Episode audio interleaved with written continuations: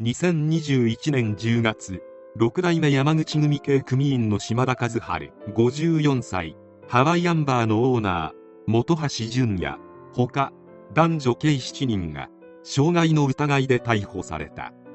容疑は2016年3月18日に埼玉県川口市にあるハワイアンバーで従業員の伊藤隆生さん当時24歳に殴る蹴るの暴行を加えた疑いである。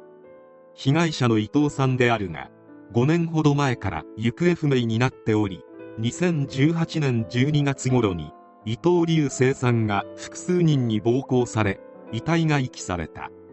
という匿名のタレコミがあり警察は伊藤さんの関係者を調べ金銭トラブルのあった島田和春を中心に捜査を続け逮捕に至ったのである。島田は取り調べにて伊藤さんを暴行したことについては認めたが命は奪っていないし遺体遺棄もしていないという。そして肝心の伊藤さんの行方もまだ分かっていないのである。何とかして逮捕者から伊藤さんの居場所を聞き出そうとした矢先主犯格である本橋が交流中に遺書を書いて留置所で自決。逮捕者からさらに事件を追及して聞いてみると暴行して動かなくなった伊藤さんを巨大な冷凍庫で4から5日冷凍し魚をミンチにする機械にかけ残骸置き場にばらまいたという供述を得た。伊藤さんが見つからないのも当然であった。日本犯罪史でも屈指の残虐さを誇ると思われる事件。一体何が起きていたのか。被害者の伊藤さんは事件当時都内の小さなアパートで一人暮らしをしていた。近隣住民によると挨拶もしっかりしていて近隣の高齢者にも重いものは運びますよと声をかけるような好青年だったという。しかしそれは表向きの顔で裏では川口市で活動している札付きグループの末端に身を置いていた。このグループのリーダー格だったのが島田和春と本橋淳也である。島田らはハワイアンバーのオーナーで伊藤さんはそこで働いていた。島田は部下への当たりが強く理不尽な命令を下すこともよくあった。日頃から彼らはオレオレ詐欺や空き巣など犯罪行為で生計を立てており活動エリアも埼玉を中心に東京の下町まで広がっていた。そもそも好青年だった伊藤さんがなぜ島田のような犯罪グループに入ってしまったのか。伊藤さんは家庭環境が複雑でヤクザまがいのことをしていた。しかし組織を抜けて更生しようともがきとある宗教に入信。更生の道を歩んでいたがその宗教では婚前交際を禁止しているにもかかわらず年上の女性と交際しているのがバレてしまい追放されてしまった。再度我の道に戻った伊藤さんがたどり着いたのが島田屋本橋がオーナーを務めるハワイアンバーである。ここで伊藤さんは島田さんにいいようにこき使われていたがあることをきっかけに激高されてしまう。伊藤さんは島田の娘と付き合っており娘さん名義の携帯を使っていたが別れた後もその携帯代を支払わず島田が激高。この件がきっかけで暴行に発展した。暴行というよりは拷問であり壮絶を極めた。度数の高いアルコールスタンガンカミソリガスバーナー。事切れた伊藤さんをどうするかということで埼玉県の市場にあったマグロなどを冷凍する大型冷凍庫に入れて凍らせる。その後にマグロ解体機にかけてバラバラに処理した。警察は島田たちの証言からこの解体機を徹底的に調べた。遺体自体は見つかっていないものの機械に残された DNA などが伊藤さんのものと一致したことから遺棄の際に使用されたと断定。しかし伊藤さんがいつ誰にどのような方法で命を奪われたかはもはや断定できなかった。供述をもとにすれば遺体の遺棄を指示したのは本橋。射程を数人連れてきてその中に魚市場で働いている男がいることを知っていた本橋は段ボールを買ってこさせて大型冷凍庫に搬入。そして機械にかけてバラバラにさせるよう命令したのであった。普通の感性であればこんな恐ろしい発想はできない。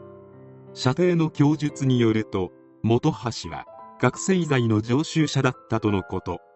伊藤さんに暴行して事切れた後異常な興奮状態にあった本橋は一旦姿を消して戻ってきた時に冷静になっていたところを見てたった今薬を入れてきたんだと分かったという。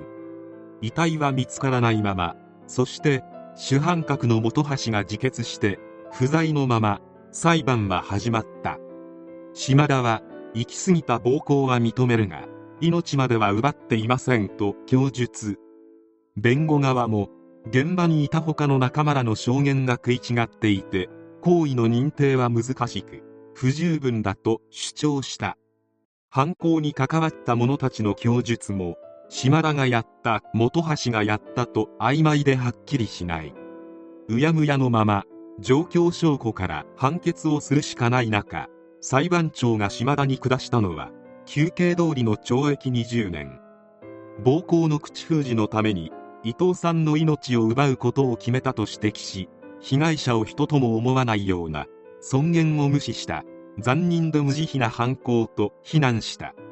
伊藤さんの遺体は見つからず立件まで5年以上もかかっていたこともあり死体損壊遺棄については時効が成立しているため遺体の解体に加わった関係者らは罪に問われることはなかった。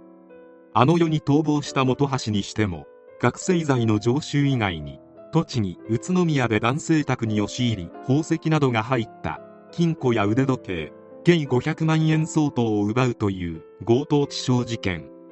福井市の男性を乗用車に監禁して市内を連れ回しながら金属バットで殴り尾骨を折るなどの怪我を負わせた逮捕監禁致傷。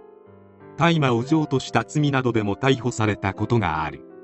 本橋もどうしようもない人間だったのだ。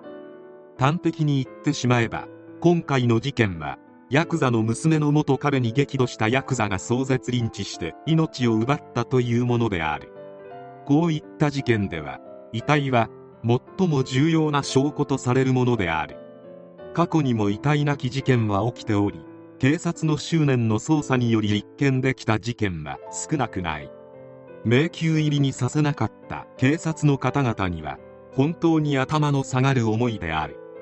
また伊藤さんが更生しようと宗教に入信していた時にお世話をしていた男性がいた。